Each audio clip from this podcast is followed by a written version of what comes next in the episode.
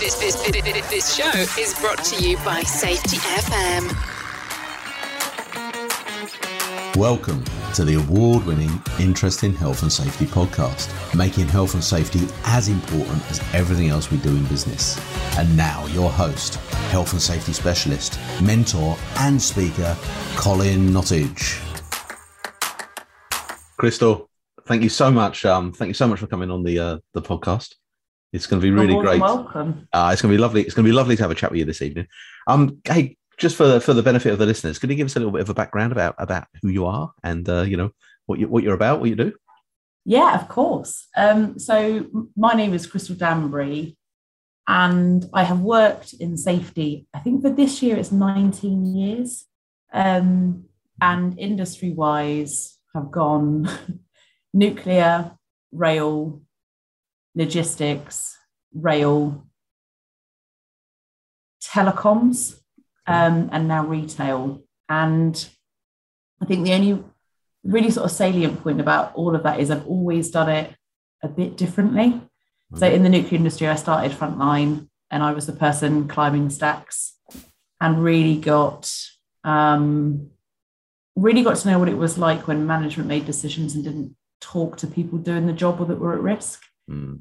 And that's kind of shaped my whole attitude to safety. I sort of made a decision right at the beginning, 19, to say, I'm going to I'm going to have a health and safety career and I'm going to really care about the people doing the work.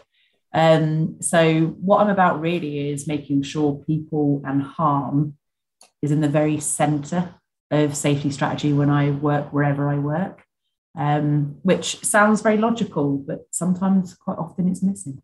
How um how did you sort of get that you know at quite quite a young age um you know because you you only look about 24 25 now so that's well, about four, four or five years off. No but you know at a young age and that early in your in your career mm. how did you how did you formulate that approach then? What did you have some people that were that were really good guides at that point in time or you know what, what was what was the background behind that? I think the reality is i didn't really have anybody that was a particularly good guide um I was working with 22, 22 guys. All the, I think the lowest age was one guy that was about 35. Most of them were in their 50s. And our job was to clean up radioactive spills, um, make sure everything was uncontaminated when coming out of labs. It was to respond um, on call if there was an issue in the labs. It was essentially to keep people safe and the thing that I felt that was very different from me and the rest of the lads was they had a list of tasks they would go down and say, right, we've done a survey in that lab and it's clean and we tick it. And we've done all these different tasks and they would just tick. And I found that bizarre mm. that none of us were talking about the reason the task was on the list. It was just the task. Um, and one of the first things I did was notice that people coming into site were really nervous, as I was when I came in, about sounds so bizarre. When you work on a nuclear site and you're young and you're not educated on what that really means, if you get a headache, you get paranoid. If you get aches, you get paranoid and you think, you know, what's happening to my body? And I suddenly realized there was no material for people coming in that were new. All these old guys were here and they hmm. totally understood where they were. But for me coming in, I had no guidance that it was okay and I was safe.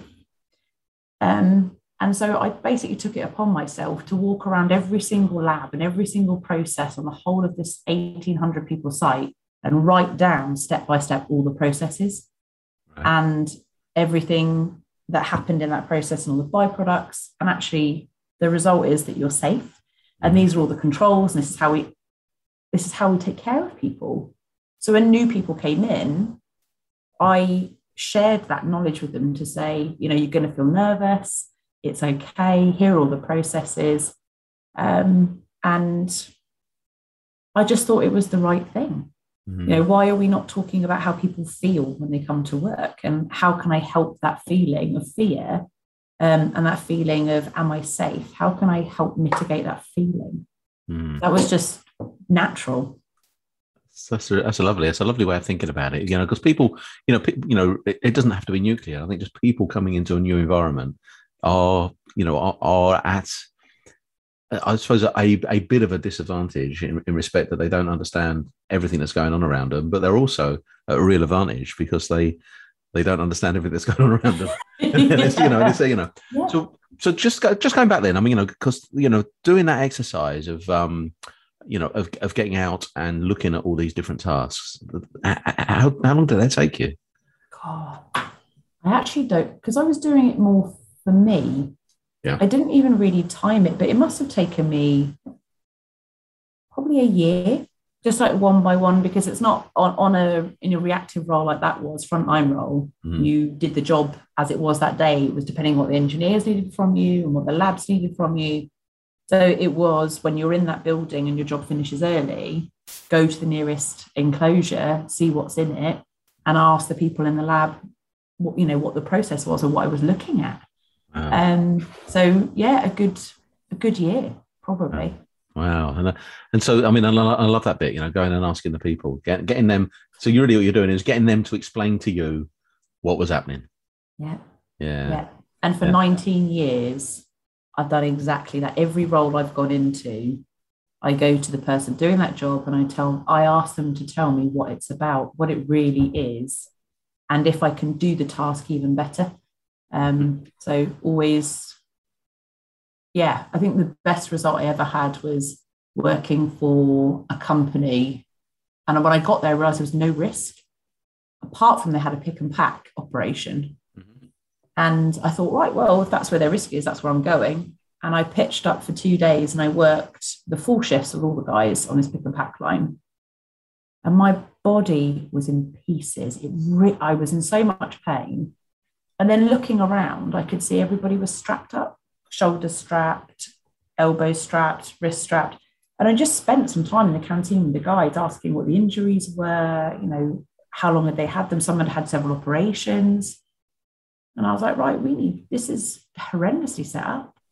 And did all the work with the frontline guys. Which station in here hurts less? Let's look at the ergonomics of that best station. What, you know, the one on the end doesn't have any injuries. Right, let's go and look at that. Um, and spent, I remember spending a whole weekend setting up a faux um, picking line that was adjustable upstairs so I could get all the staff in on a Saturday to run like right if we run it today how efficient are you because you have to realize it's an operation mm. timed everything turned it into a competition and then changed it all around so it was ergonomically friendly timed them again and they just raced at it and it you know it was sort of 25% quicker or something like that mm. and all the ergonomic issues were out of it we redesigned the entire place. Mm. Um, and I got a massive business case signed off, but all from the guys telling me what was going on with them. You have to go frontline. You can't do safety without being frontline. Mm. Mm-hmm. I've just um. Uh, have you seen um uh, the film The Founder? Which uh, no. okay, so it's um it, it, it's basically the story of um McDonald's, the McDonald's franchise.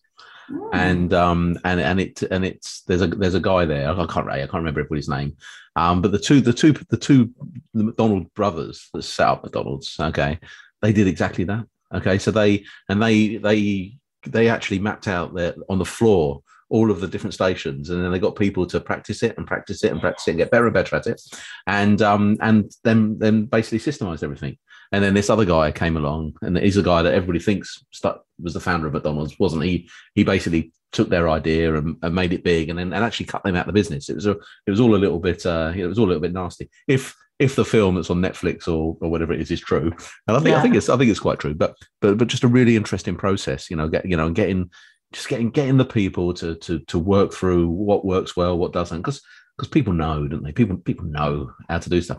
How, how do you how do you decide? How do you decide where to start on something like that? Then you know, because if you've got you know a nuclear plant, there must be you know hundreds of jobs, if not thousands of jobs. You know, how do you, how do you how do you if you if you wanted to do that again? Yeah. How would you go about it?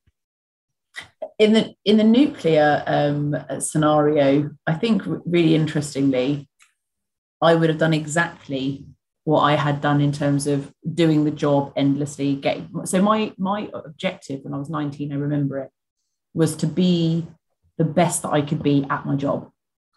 And so therefore I wanted to be the one with the answers. So I spent as much time doing as many complex jobs as I could with engineers And then by the time I was mapping the processes, they understood what I was writing down. Mm-hmm. Um, in terms of what, so every job I've done this same process, spent time frontline, what's really going on. And I tell you what tends to pull me is the biggest allergic reaction frontline. So I'll give you an example. I work for a telecoms company and I went out on my third ever site visit. And I don't do site visit with a clipboard. I mean, I go out with the engineer and say, let me touch it all. And we pulled up and there was another van at the side of the road. And I went to shake one of the engineer's hands. And he said to me, I'm not shaking your effing hand um, because you can't tell me that this company cares about safety. And I'd been there for a month. Okay. And I was the director of safety, and I thought, this is this is really big. And I said to him, right, tell me what's going on. Tell me why you feel this way. And he told me a story about having to stand on a defect, basically, for hours and hours and hours, and nobody came to help him. And whatever the process that was in place that was supposed to respond to him, it didn't happen. And it was near a school. And he was visibly upset that this was outside of school and the process had broken. And he said, I'm supposed to have a number that I can call to get this fixed so babies don't get hurt. And I got, he got like 15 different numbers and loads of different budget lines that made people argue about what to spend and who was meant to, to deal with the defect. And um, and I said to him, right, when I come back and I fix this, not only are you going to shake my hand, you're going to buy me a coffee. And he was like, yeah, all right, mate.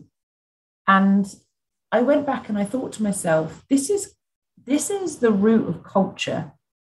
When we let people down who care, they feel hurt and they become despondent to safety. And then, then what do they tell their people that are around them? Don't bother calling that number.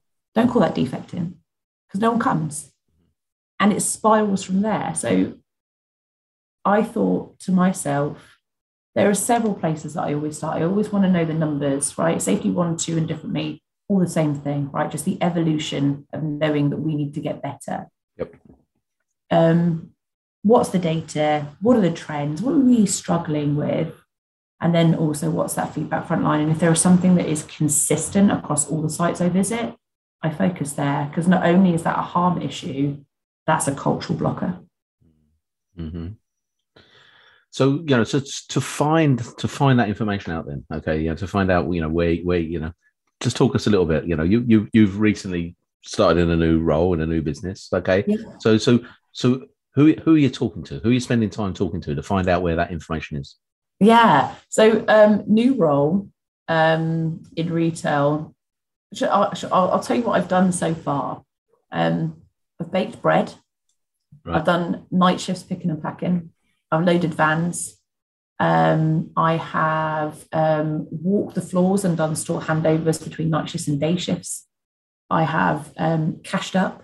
I have fixed ATMs. Um, what else have I done? Um, oh God, so much. Mm-hmm. Um, and actually, for the first nine weeks, probably every other day, I was doing something practical. and really, actually, lucky to be working for an organization that I'm usually one that asks for it and has to fight for it to say I really want to spend time front line. And this was part and parcel of what they deemed a good induction. Um, but they lots of people were quite surprised when I was just like, "Have you got the you know? Can I have the baker's hat? Can I put the can I make the bread?" Um, so yeah, just as much as much as much as possible. And you learn not only from what people say, but you learn from how your body feels after. Because the thing that always is the poor cousin to safety is health um, we impact people's health and safety in everything that we do. Um, and so I also very much listen to my body after those shifts and say, you know, what is that telling me about what that workforce has to do daily? Mm. I, I, mean, I, I, love that. I, um, you know, I, I think one of the things, you know, I work when I work for a large organization, you know, I, am a consultant now, which is, uh, you know, is has got its own its own opportunities to to help improve. But when I work for a large organization, you know spending time spending time out with the people and actually was one of the was one of the most rewarding things that I ever that I ever that I ever got and and I suppose I always look back and just wonder you know why why we don't why do we don't do more of it You know, what what is what is the barrier? What is stopping people actually going out and spending time talking to people? Because you get so much out of it when you do it. What what do you think? You know, what? Oh, I think it's just the way that we we've designed senior roles now. If I'm really honest, um, we we're sort of slaves to inboxes, aren't we? Mm-hmm. And the multiple channels of communication and the million meetings. And actually, COVID's made it even worse because you can butt meetings up and literally press end and press join in half a 2nd mm-hmm. um, and we're in those back to back very important meetings because every meeting is very important. Hmm. Do you step away from that computer and learn something new? And I think the I have something I always say to my teams, and that is if you have solved a problem in a room without the end user, you've not solved the problem. Hmm. And very often you can get a whole load of managers in the room that did the job 20 years ago. And they can be like, oh, I did that job. Um, and this is how you fix it. And everyone walks away feeling really proud of themselves. And I think you're not doing that job right now. Therefore, you don't know how it feels and you don't know if there are changes to technology, systems, the, the layout, the environment. You don't know. Hmm. Um, so I think there's something around how busy we make ourselves of what is what feels important but if we spend no time frontline, we're not actually adding any new information or intelligence into our decision making. Mm-hmm. So we need to prioritize that frontline exposure, I think, as, as part and parcel of it's important to my role, like a board meeting is. I think um, you know, I, you know, I really agree with that. And and I I met a guy called Peter um, uh, a few years ago, a guy called Peter McKee, and he um, he was a CEO of DuPont. Okay, and uh, and he, he he he became a consultant and and spent lots of time going around the world telling people, you know, the DuPont way. And and there's a lot of people that like it, a lot of people that don't. But one of the things that, that was really that was really impressive with him was he, he was just he just spoke to me about about what a day looked like for him and and how he would go out to a site, okay, for a meeting at nine o'clock, okay, yeah. um, and he would always change the meeting. He'd always push it back half hour, and he would always arrive on site half an hour earlier. Okay, this is what he's and this is the way that he did. And he says, and so what I would do is is my nine o'clock meeting. I'll push it back half half an hour because everybody was happy with that. You can push the meeting back half an hour, and it's not too much of a problem get the site half an hour earlier. And that gave me an hour out, spending that time out going talking to people. And I would go and talk, and I, and I wouldn't do it after the meeting because after the meeting, there's always another bit of pressure. There's always there's always somebody else that wants to that wants my time, that wanted to you know that wanted to do this or wanted to do that, or something came out of the meeting. So it's always before.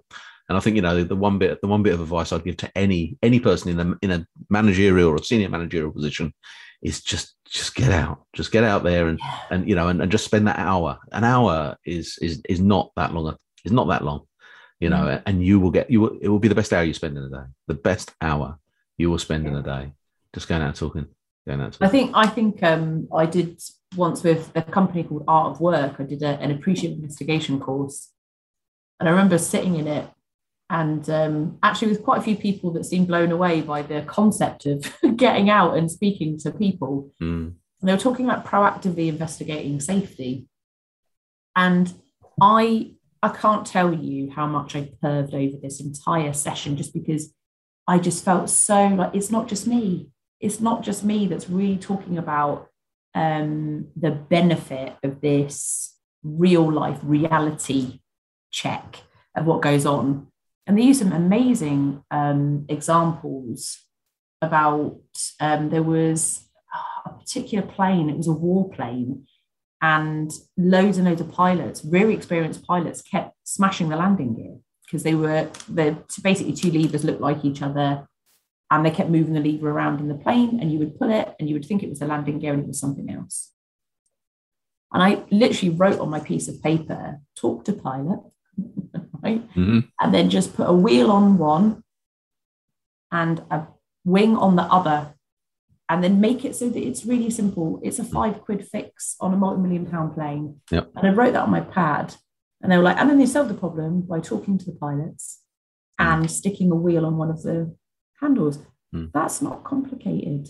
No. And the real problem is, I think when it comes to safety, we overcomplicate the solution. We think it should be really expensive or complex or mechanical or and actually sometimes it's just can you just make that a bit more obvious so mm. I don't so I pick up the right thing? Yeah. Um, so yeah, I think we overcomplicate it, and mm. most of the time the reality check comes from the frontline user that just says, if you make that one look like a wheel, mate, I'll make sure I pull back when I need a wheel. You mm. go, magical. no, brilliant.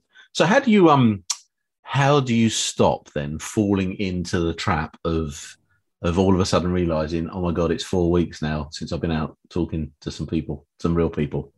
Oh. What, what do you what do you do? What, what what tricks do you use? I think the I think the,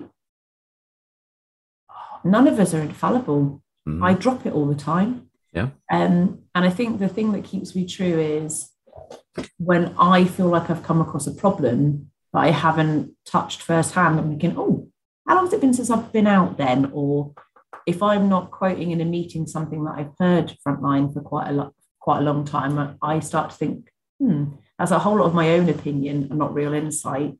Now, my opinion is obviously based on 20 years of doing this. Um, so not that it's inv- it's not invaluable or valuable, but I think the bit that makes it invaluable, sorry, is the frontline context that I'm given. Um, so tools that I use for myself, I don't. I actually try and do as much of this frontline stuff with open reach cut that out. in telecoms, um, I actually booked myself every other week, one day in the diary, and that that was that. And I just did it for forever. So I made sure that I really diarised the time here. Um, in retail, I have to go through these buildings all the time. Mm. So actually, it's almost, I think it's just polite and etiquette to spend five minutes talking to a manager or somebody that's working on the shop floor just to see what's going on. Mm-hmm. Um, in terms of the bigger pieces where you can get out and really bake bread and do the picking and packing like I did on my induction, you have to diarize it. That's the that's the solid truth because it will get cut out. Mm. So you um yeah I mean you know yeah diarizing you know is is is important. I think you know it's you know you know there's lots of there's lots of talk about health and safety being number one priority and you know and all that all that sort of mum, mumbo jumbo you know what i mean? Yeah. but, but, but, i do think again i think there is there is a there is something really small in there okay? And for me is is if if anybody if anybody is listening to this you know has got that philosophy that health and safety is number one priority then then whatever okay show, prove it then you know prove it go and spend as much time out talking to people about health and safety in your business as you do about analyzing the accounts, as you do about on the sales, as you do on the environment or the quality or whatever it may be. Yeah. Go and spend that time out with the people that matter because it's not, you know, it's not about doing it in the office. It's about doing it out with the people. Yeah, uh, absolutely. Yeah. There's, you know, let's be fair. In an office, what are you fixing? You've mm. got tea coffee points. You've got DSE. Mm. You've got fire escapes. Yeah. When you're out in the field, it's endless. Mm. Depending on what tasks your um, your frontline guys are doing, that that's the risk. And you know, you can't fix it in an office on your own. You just can't. Um, and I think I, I love that whole point about many people think that that safety is number one, but is it really? Mm. And actually, that is something I really everywhere I go, I ask that question really. Where is it on your agendas? Now, I don't believe in this. Like I've seen organizations put safety to the front of the agenda and then no one knows what to say, right? Because it's not what it's about. But how many times do I see do you see at the bottom of the agenda and then it gets bumped because we've run over? Yeah. That's not valuing safety. Mm. And I think there's something about safety culture that's it's business culture, really. Mm. You've that right up. It's not just about somebody taking a risk on a day. This is about how we're all feeling cared for and how we all feel like we've had, you know, people have got our backs and we're mm. all in it for the bigger picture. Mm. This is about us being cared for as individuals at work. So you um, um there's you're part of a team, okay? And there's uh, the, the way I see it, there's there's there's there's there's numbers there's numbers of different teams in organisations. So I'd like to I'd like to look to, talk to begin with, okay, about the team that that that work that work with you, and you know, sort of um and the people that work, work I wouldn't say for you because I hate that term, but you know, but the people that, that report to you is probably about how how do you go about influencing those people then to to take the right approach, the right approach forward, in in the workplace? I, I um I had a really magical moment actually very recently, a couple of months ago. I got um, a cross section of my team together. And I said to them, one of the things that we very we often do in safety is we complicate it, as I mentioned. And I wanted to really look at the activities that we do that don't really give us the impact that we're looking for. So I'll give you an example, um, not a real life example. Let's just say accident investigation, right? If something happens, we kind of investigate it and then we just leave it, but it looks okay to the books and we've done, you know, we've done the minimum. What value could you get out of that activity? Well, that activity in its current stance doesn't take care of anybody, doesn't resolve anything, doesn't stop anyone else getting hurt.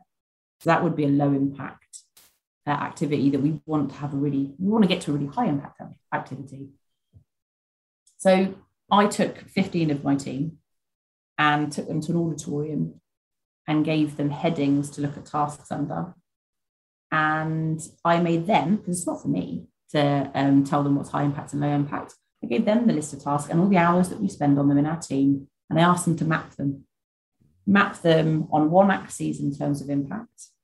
And the top impact is we've absolutely designed risk out and it's amazing and no one's going to get hurt. Um, and in terms of time, it was sort of top end of it was like 15 hours, right? Two hours, um, two days a month equivalent, right? So where does it all go? And everyone's there with their own list and they're like, well, well, I think impact is this. Go around, just gently mull between the boards, really help them on the definition of impact, really contextualize it if somebody is there and it's their task and they feel really precious about it.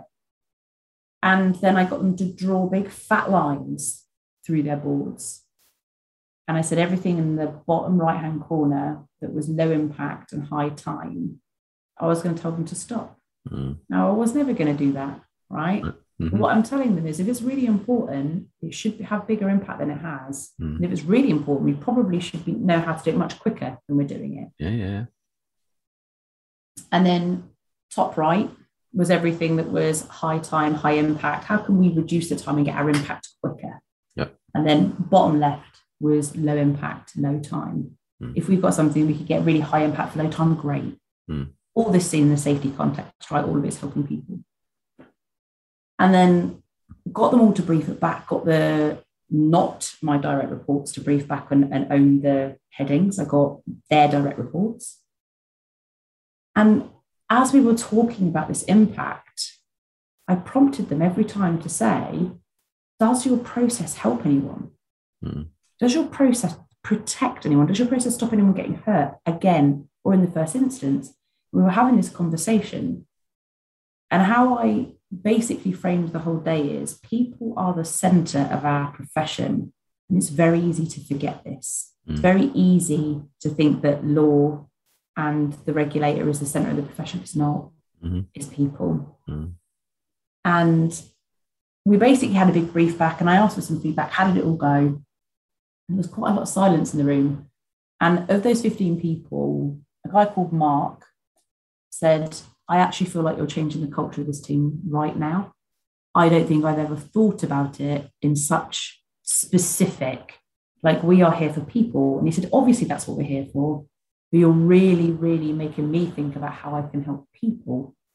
And it's a slight shift in my primary focus. And lots of people gave the same feedback. And so I think how do I influence people is you have to be really real and you have to care yourself because if you're fake caring, people see through it, your, your team see through it. Um, and you have to take them on the journey. And part of that is allowing them to discover the true benefit of people centric safety. Mm. And they have to discover that on their own terms mm. because the minute, you know, your job as a leader is not to create followers. Your job as a leader is to create more leaders. Mm. And I want all 15 of those people to go to their teams and be like, geez, you know, had an epiphany today. And that might not come in one session, it might come in another. Mm-hmm. But they are self discovering. They are debating now people safety, not compliance safety. That's the magic. Mm. Uh, and I do that I have to say in every conversation, and you'll know this because we do it on the Project Mollit and stuff, right? um, people first in the center, every conversation. Um, so consistency is probably um, another thing there that my my moral compass with people's safety is steadfast, doesn't move. Um, and yeah, I've had lots of feedback so far from the new team that they're really excited about the direction. Um, and so I think I'm doing a good job. I mean, I love that. I love that. I mean, are you able to um um are you able to sort of you, you know maybe just the two or three things that that they came up with that, were the, that, were the, the most benefit you know that, that you're going to push forward with that that maybe they they, they weren't doing before they're going to do a bit differently or or, or or more importantly what are the two or three things that you've decided just to ditch and not do? Oh really really interesting. So one of the things that we were looking at with tasks was how long we spend doing them. Mm-hmm. there was a particular task um, that just it was like the 15 hours was just like shot. It was thousands of hours a year. Mm. and it was all around 14,001 right. Right? Okay.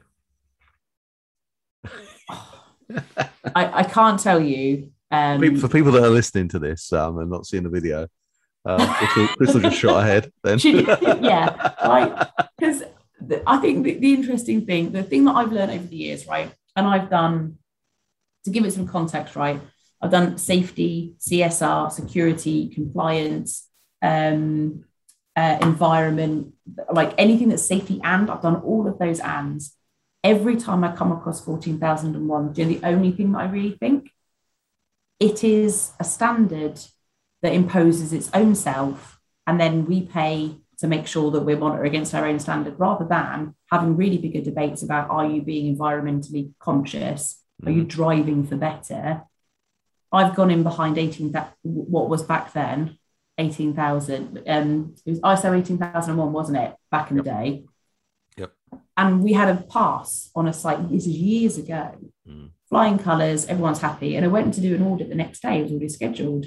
The trash I found, mm. um, risk assessments all pointing to each other, no content anywhere the standards don't help anyone mm-hmm. unless they want to be helped. You can get around a certification. So my team didn't know this, right? In, in my logistics area of my team, we're like, well, we have to maintain 14,001. I was like, well, that's paper. And we're spending, you know, 9,000 hours or something on this piece of paper. First project, guys, one of you needs to pick it up. Who wants to own it? Because we definitely need an environmental management system. Fine we don't need 14,001 unless it's a customer requirement or whatever, fine. But we're going after that. That thousands of hours that you spend busting your butt to maintain a piece of paper. If it's not required, it goes in the bin. Um, and so that was an example of everyone just sort of going, yay, this pointless piece of paper that we hate. Um, and that causes massive ache. And you know, the organization paid to maintain it. Mm. Um, so that's something that's being massively challenged now. Yeah, yeah, yeah. Um, but just you know, even simple things like looking at how you can automate um, small checks, things like that. Just, yeah, just anything like that. Mm-hmm. Investigation, I will say, not not specifically here, but everywhere I go, I always come with fire and a fine tooth comb to find out what we're doing on investigation and the reason is you can become really copy and paste, mm-hmm. especially in a massive organization, very easy copy and paste. That copy and paste doesn't help anybody. Mm-hmm. Um, other than if it went to court, you could handle a piece of paper and it looks good, mm-hmm. right? Mm-hmm. My point is, if we don't hurt anyone, no one goes to court. So should we just focus there? Yeah. Um, so absolute investigation is something about right. How good at root cause are we? Let's dig into it. And on the day, the really lovely thing is you end up with more questions than answers. We mm-hmm. actually don't know the impact of this. We don't know how big a deal this is. We just sort of do it blindly. Cool. Let's pick it up. Let's do a project. Let's really suss out the impact. And if oh. it's good, we keep it. And if it's not, we don't. brilliant. Brilliant. So I'm going to I'm to ask you a question. Hopefully, hopefully it's not too challenging, but um, um, it'll be interesting to see. So um, so we've spoken about your the team that report to you. Yep. What about what about the the uh, the, the, the C suite, the guy, you know, the top the, the top the top knobs in the uh, in the organization? Yeah. How do you do? You, I mean, could you go? Could you go with exactly the same approach into that boardroom and say, you know, right then, you know, what are we what are we wasting our time doing and what are you know what are the, do you do the same thing or do you take a slightly different approach tell me about that um so really interestingly i take pretty much the same approach um and what i have always found is if you have a very honest conversation so c suite are accountable for a whole lot of things and they don't need to have their mind on on safety specifically right they're running a whole organization what they need to do is say is she good? Is she doing her job? And is she is she nailing it good? I feel comfortable, right? Because I also need the autonomy to do my job. Mm-hmm. When you walk into that room, and I've had this, my last role was amazing at this. You know, you're you're required to come to this very big meeting, and they need you to go through the safety report and tell them all the things, good and bad. And that's what rags are for. And I had a guy cut through I started like three sentences in, and he was just like, Do you know what? I don't care. I'll read the report. What do you actually think? And I am God's honest truth every time. Mm-hmm. And what I said to them was, You're compliance driven. Mm-hmm. And most organizations, especially in heavy industry, are because it's, almost natural progression. Um, you're massively compliance driven. Um, we waste an awful lot of money doing uh, time and money doing things that we don't really need to do my focus will be making sure that we reduce harm and people are in the center. But everything that wastes our time so we can't dig into that harm, everything that's surplus to requirement will cut away. And I, I have to say, C suites, very healthy conversations about being pragmatic with resource. And it's not very often in this world, in this time, that you can grow teams. So being more ruthless with the stuff that we do by default I find people there's pretty much an open door and open convo around that. And I think you know, I mean, I think you cover you you touch on something really important there. You know, if you've got if you've got a team of 10 mm-hmm. and um and uh, you know and you're able to to to free their to free their time up to spend ten percent of their time doing doing more important stuff, you've you, have you have actually got a team of eleven, haven't you? You know, I mean, you know, uh, hundred percent, yeah, or if not more you know what I mean? And, and all of a sudden, you know, that that is so so going back then to the to the things then that the senior, you know, you, you can take out of the at, at a senior level then, mm. you know, what what sort what sort of things would you be able to remove them from the from the way that a business runs to make it more to make it more people focused, more you know, people centric? Yeah, I think some of it is definitely around um, automation. The front end. So there's there's two ways to look at this, isn't there? management system, right? So for everyone, if you are listening, please don't yawn, right? the management system, and I've said this to loads of people before, it's not there. Sorry, sorry I fell asleep myself then. go on, go on, no, go on. Right, what were you, what were you saying? User. We pretend it's we pretend that every person in our organisation, if you said, how you manage cost, and they'd be like, oh, if you see the safety management system, you see there's a it's nonsense, right? It's absolute garbage. That thing is there for the regulator. That is supposed to document how we live. Mm. And that if the regulator needs to come and be able to ask a couple of questions, that's their Bible. Come and quiz us on what we actually do, right?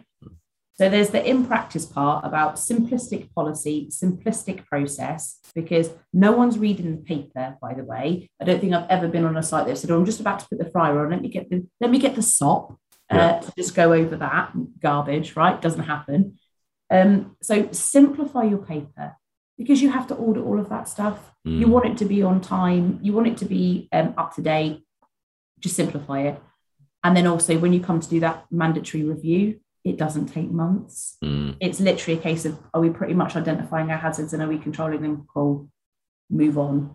Mm-hmm. Um, and then moving away from the paper side, the practical side, when it comes to accidents, what systems are you using for your data?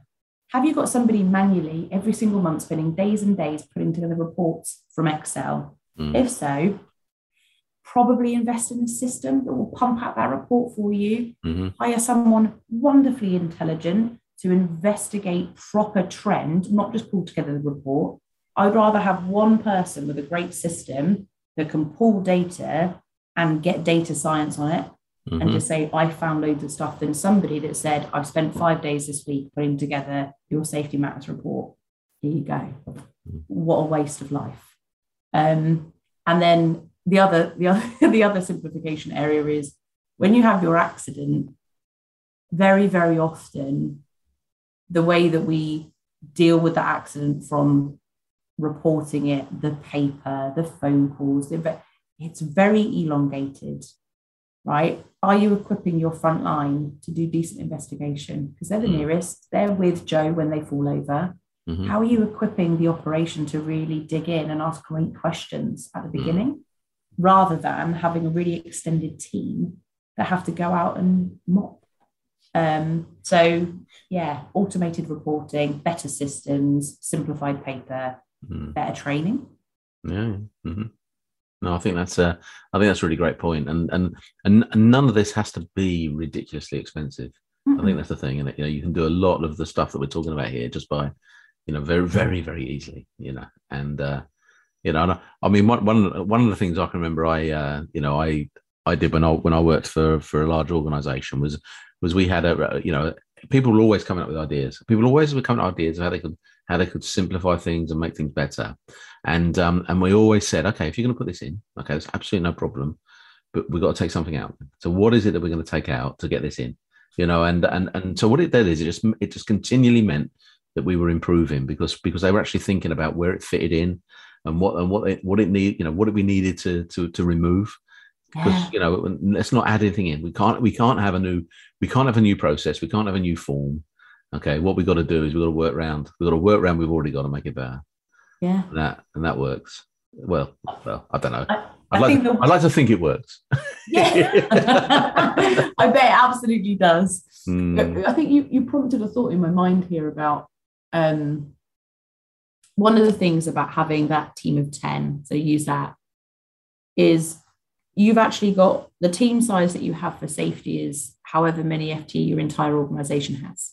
Mm-hmm. Because everybody has an ability to investigate, give insight, give information on just what just what work looks like, what acts, what really happens, and what would lead to a typical accident. Especially if there's a trend and loads of people have the same type of thing, you have you have tons of everyone that's ever had that accident can give you something. Mm-hmm. Um, and in telecoms, everyone thought I was mental. I said to them, right, pick pick a trend, and it was like slips, trips, and falls. Mm-hmm. And we had loads of, you know, we had twenty six thousand engineers outside, and they were just like, well, we just, I don't, I don't like complacency with harm either. It bothers me massively. Okay, we just we're outside. Yeah, we just it's going to happen. I said, well, that's not that's not good enough right? Until I know that we've got to the bottom of that barrel of possibility, because there's no such thing as zero harm, right? Because you can't switch the rain off. Okay. Um, I want I want a group of people that have had this accident, if they're happy to come forward, to come and sit in a room with us and to just talk us through these accidents. Like put something up on the board that's not their accident, but it's the similar one, and just say, like, how would this even happen in the day? Like, what what does that day look like? What mm. and you learn then about actually that type of job you have to really rush, or we got rid of a tool in like 1999 that we never got back, and we've had to sort of bastardize the process from there. And you get all this rich info.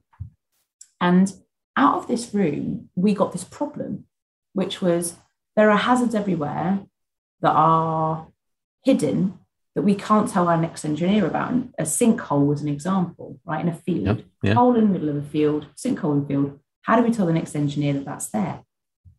Well, how? Mm. And it was, we walked away with that problem. And I said to all of them, I'm going to have a meeting with what three words? Mm. Right? I'm going to ge- I'm going to talk about geotagging permanent hazards so that when somebody turns up, it's on their job note. And everyone just like, oh, we never would have had that conversation if it wasn't for an engineer in this room just being like, oh, we have that all the time. Oh, that's right. You know, so I think investigation, don't just investigate that the incident that happened now, grab your trends, mm-hmm. grab the target audience of that trend, jam them together and just see what you get. Yeah. I love that. I love that. I've just um, I've just had a really some really amazing conversations with some people, and, and it's it's really based around around three or four really really simple questions and and we just sat down with with some guys on uh, on on on a number of sites across the UK and just said you know tell us what what does a good day look like? You know, talk to us about what does a good day look like. What does a challenging day look like? Mm-hmm. And and where do you where do you spend most of your time? Do you spend most of your time in a good day or a challenging day? You know, and then and then we just so what frust- what really frustrates you? And those those questions are just simple simple questions, but oh my god, the stuff that comes out you know and there's there's loads of other there's loads of other questions you could tag on. There's loads of other bits and pieces. But if you're looking for you know if you're looking to really really find out you know what business is about you can't go far wrong just by asking those those few really simple questions. But the, the gold that comes out of it, it is just lovely. It's lovely. Oh it's magic. Yeah absolutely. Yeah, mm, yeah. absolutely. Absolutely. So um you know so so you know from from your perspective then what what really excites you then about about the health and safety role then? You know and it might and it might be more than just health and safety that you do but what, what really excites you? Um i i i have to say the the job itself um in the way that i feel safety is like in, in my version of safety i would say i find it i think it's the most epic job you could ever have like i get to investigate an entire and learn an entire business. No area of it is not in my lane. Mm. And I get to help every type of role and person and individual in that organization. And I get to advocate for them, I get to learn. Um, and I just think that's probably the best thing you could ever do. And what excites me is when you find that when you find that trend that's hurting everybody, that thing, that gets me going. And I'm like, right, okay, this is hurting people. I want everybody home. I want everybody home safe, well, healthy, or as healthy as they came in anyway, right? And when you hit that nail, like telecoms now, that telecoms company now has a geotagging, what three words, whole process. It's now helping them find defects everywhere. That's going to help people. That that makes me feel elated mm. that I've changed something or I've encouraged an entire team to get inquisitive to the point they've changed something permanently to stop somebody getting hurt. Mm-hmm. Um, and it, I mean, it means I'm doing absolutely the right job, right? I was once told be prepared to do like four professions. I started out at 19 before I worked on that nuclear site. I made pizzas for Domino and I was a cleaner. Mm-hmm. Um, and I had absolutely barely a couple of pennies to my name, but like busting my butt. Mm. And I fell into this amazing world where I get to make it better. Uh, and I can't think of anything I'd ever do that's mm. other than this. And I think it's the culture part for me. All of it really is about culture. The minute you have people in the center and you've got care for individuals in everything that you're doing, you're changing the culture of an organization. And when you can see that culture change, that's me lit. I'm the happiest that I can be. How much of your time then? Because you, you know, you've you've you've progressed through a number of different um different businesses and different organisations and different uh, you know they have they have different different pressures and, and different risk and all that. But you're now working in an organisation that that that hasn't just got employees that are at risk. You know, you you deal with members of the public. Okay. Yeah. How much of your and, and you might not be able to put a figure to this, but but how much of your time do you spend thinking about your employees, and how much of your time do you think do you spend thinking about members of the public? Do you even split them? Are they all combined? Yeah. You know, how, how how do you go? How do you go about interacting with something that you've got very, very I wouldn't say very little control over, but not and the control might be the wrong word as well, but little influence over maybe. Yeah. Well, I mean, the same challenge um, when I worked in rail, there was the same challenge about something really simple. You can't stop people running for a train, mm-hmm. and you can't stop people running for train in heels. Right. Um, mm. And so there's always going to be an element of, like you say, you, you can't. I've, I've always broken my heels. Educate, yeah, for sure. Right, yeah. I'm a pumps girl. Um, I, I actually spend very little time differentiating um, verbally. I talk about harm. Mm-hmm. Um, and I always want to see the split between members of the public that we're hurting, um, and and actually think pretty much other than other than the logistics role really and the nuclear role, rail, for example, is very hybrid. We've got stations with shops and you know people come in, there's staff there, and the same sort of scenario now. Um, so I'm more about the environment that our people are in and our customer all at the same time, really. How much harm is caused in that environment? What can we do? What can we learn? Um, and so, yeah, not much time spent differentiating them. I think about harm more. And when I say give me the stats, like I want somebody to really shock me with a discovery, um, that's my sort of knee rub day when we found something that we can really grab and dig into. Um, if it was a customer stat or a, an employee stat, it wouldn't make any difference. If we found something that we can grab into, we do. Mm. Brilliant. Okay, okay. But um, do you do you have to influence members of the public in a different way then to to to employees? I mean, is that you know? I'm just wondering, you know, how you how do control measures do, do control measures look different? Yeah. I think it's a great question, actually. And I suppose as you, were, as you were saying it, my brain was already kind of blurting out you have to really engineer um, safety when you are offering space, you know, when, when you're inviting members of the public into your, into your safe space, mm-hmm. you really have to think about the engineering of that environment because there's not much influencing that you can do. You can't have a toolbox talk or you can't put a stat out you re- really have to engineer that space to be as safe as it possibly can be mm-hmm. um, and make choices to make something safer based off cold stats. Mm-hmm. Very not very often do you get to sit down with a group of customers and say, How you hurt?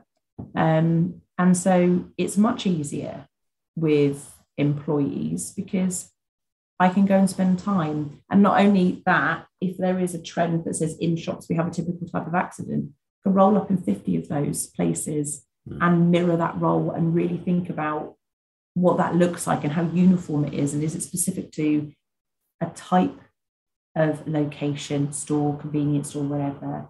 Or is it the role or is it the task? You can spend time and investigate that. Mm. Um, and so your controls and your changes could be anything from training, equipment change, um, it could be anything. Whereas with members of the public, you really have to think about proactively changing something on their behalf with less of the information. So it's it's a tricky one, but I would say stuff that I've seen so far, um, they really do they really do do that. I mean, stations are a really good idea, um, a really good example your really big London stations will have terrazzo flooring, and most of them have textured tops.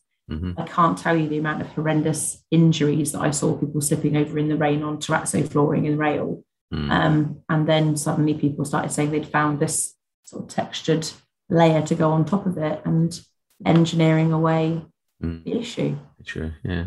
Mm. Do you um you know, I mean, you, you, said you said right at the beginning about the the importance of um, of, of going out and, and baking the bread and, and, and doing these roles that the, the employees are doing.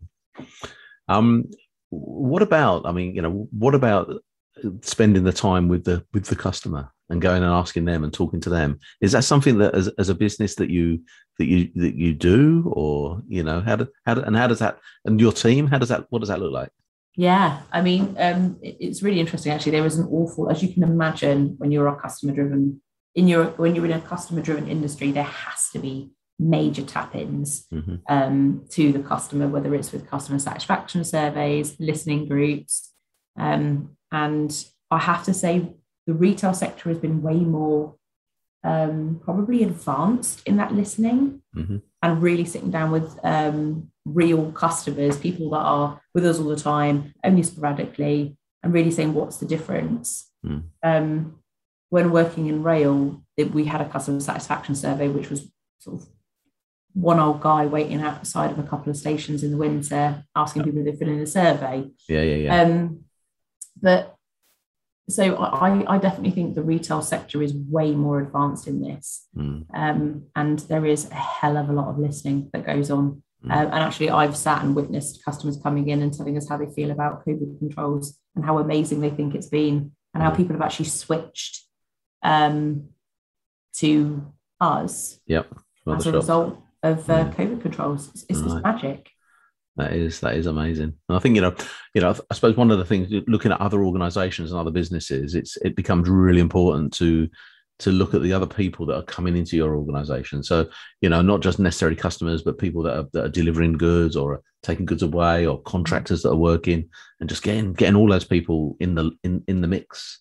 You know, and and, how do you know, you know, what does it what does it feel like? You know, you're, a contractor that's coming to work on a site what does it what does it feel like to walk through that door do you do you feel do you feel important do you feel you know that people are going through emotions you know what is it what is it like and if you yeah. if you can get people that that are actually in the mornings are actually thinking oh wow i'm going to work in a crystal's business today i really can't wait to get in there because i know that we're going to be looked after yeah then that'll be that's really special isn't it yeah really I, I mean i think um the the whole thing about supply chain and contractors is such an interesting one.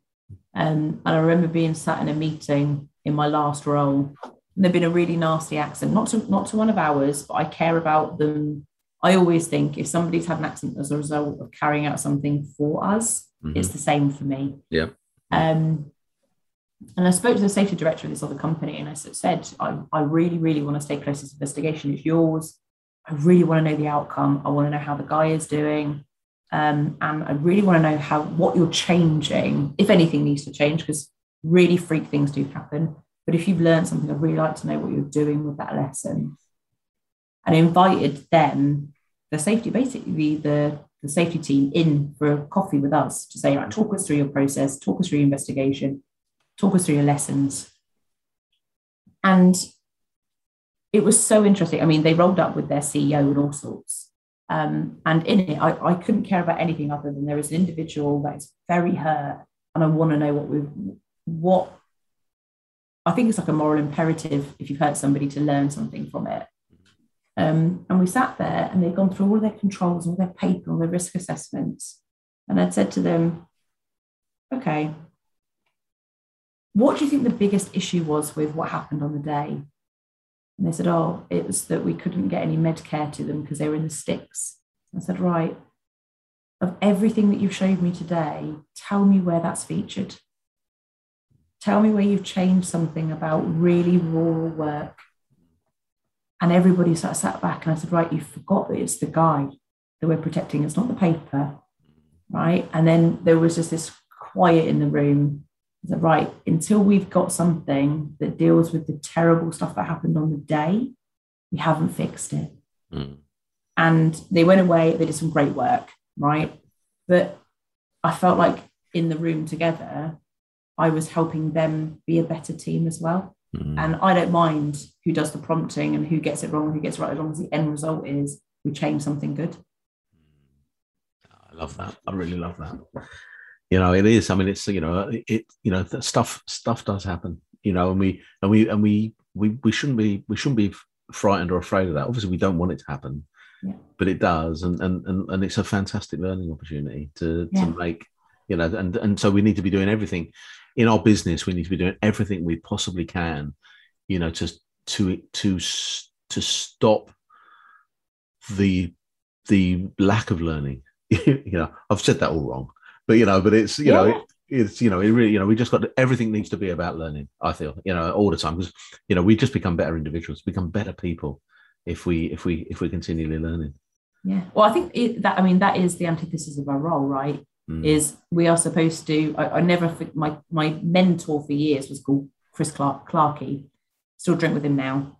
And he said to me as I went for my first senior role, he said Bromers, which is my nickname. Um, Bromers. What was that? Was Bromers. So my, my maiden name is Bromwich, right? So my okay. beer name is Bromers, right? um, and I remember I was leaving and he said, Right, Bromers, I've got one thing to tell you. And that is please remember your job is not to fix it. Your job is to advise people on the risk and also to enable people to fix it. Yeah. And I thought, I thought my job was to fix it. Like in that moment, going into that senior role, I thought my job was to fix it. And he basically switched my head going in and I thought to myself, if my job is to advise, primary to that, I have to listen to everything possible. Otherwise, I'm get, giving ill advice. Uh, if you're not learning anything, like you say, if you're not taking it in and taking in as many lessons as you can, your advice will become stagnant and outdated and yeah. it will become irrelevant. No, it's uh, no, it's it's so uh, so important that that's uh, I love it, love it. Um, you so what what um you know what have you got anything exciting that you're you're working on at the moment then, or any uh, you know any, any initiatives or any ideas that you're you're able to talk about? yeah, I, I, think at four months in, right. it's it's still all about that learning phase. Actually, what are we doing that's wasting time? What are we mm. doing that's only half mast? How can we push our impact um, in a better way? How can we utilize our time in a better way um, to make sure we're really digging into the root cause of harm? Mm. And so that will be for me, like my team will literally probably like robots in a year, like it's about the root cause of harm. That is what's going to mm-hmm. end up swelling out of them because that's the mission right now is what's our impact? Where do we want to get that to? Mm-hmm. So that we can see in five years' time all that harm that every organization causes. It's not about the harm here, it's about harm everywhere. The harm is reduced. Mm-hmm. Um, so yeah, definitely still in the learning phase right now. Oh, wonderful. Crystal, it's, it's been absolutely wonderful chatting to you. You know, thank you, thank you ever so much for your time. Um, how can how can people get hold of you if they uh, if they want to uh, they want to you know follow up on anything they've they've listened to? Lovely. Uh, so I mean, I'm on LinkedIn, so you can definitely get me on LinkedIn, um, or I've got a website, crystaldanbury.co.uk, and you can contact me through that. Brilliant. Okay. Well, I didn't realise you had a website. I'm going to check that out. it's a little bit outdated, so uh, but, um, you can definitely contact me through that. No, that's wonderful. Thank you so much for your time. Thank you. Cheers, Colin. Thanks for listening to the Interesting Health and Safety podcast. You can follow and engage on Facebook and LinkedIn by searching the Interesting Health and Safety Community or go to www.influentialmg.com. And remember, let's make health and safety as important as everything else we do in business. The views and opinions expressed on this podcast are those of the host and its guests and do not necessarily reflect the official policy or position of the company. Examples of analysis discussed within this podcast are only examples. They should not be utilised in the real world as the only solution available, as they are based only on very limited and dated open source information. Assumptions made within this analysis are not reflective of the position of the company. No part of this podcast may be reproduced, stored in a retrieval system, or transmitted in any form or by any means, mechanical, electronic, recording, or otherwise, without prior written permission of the creator of the podcast, Colin Nottage.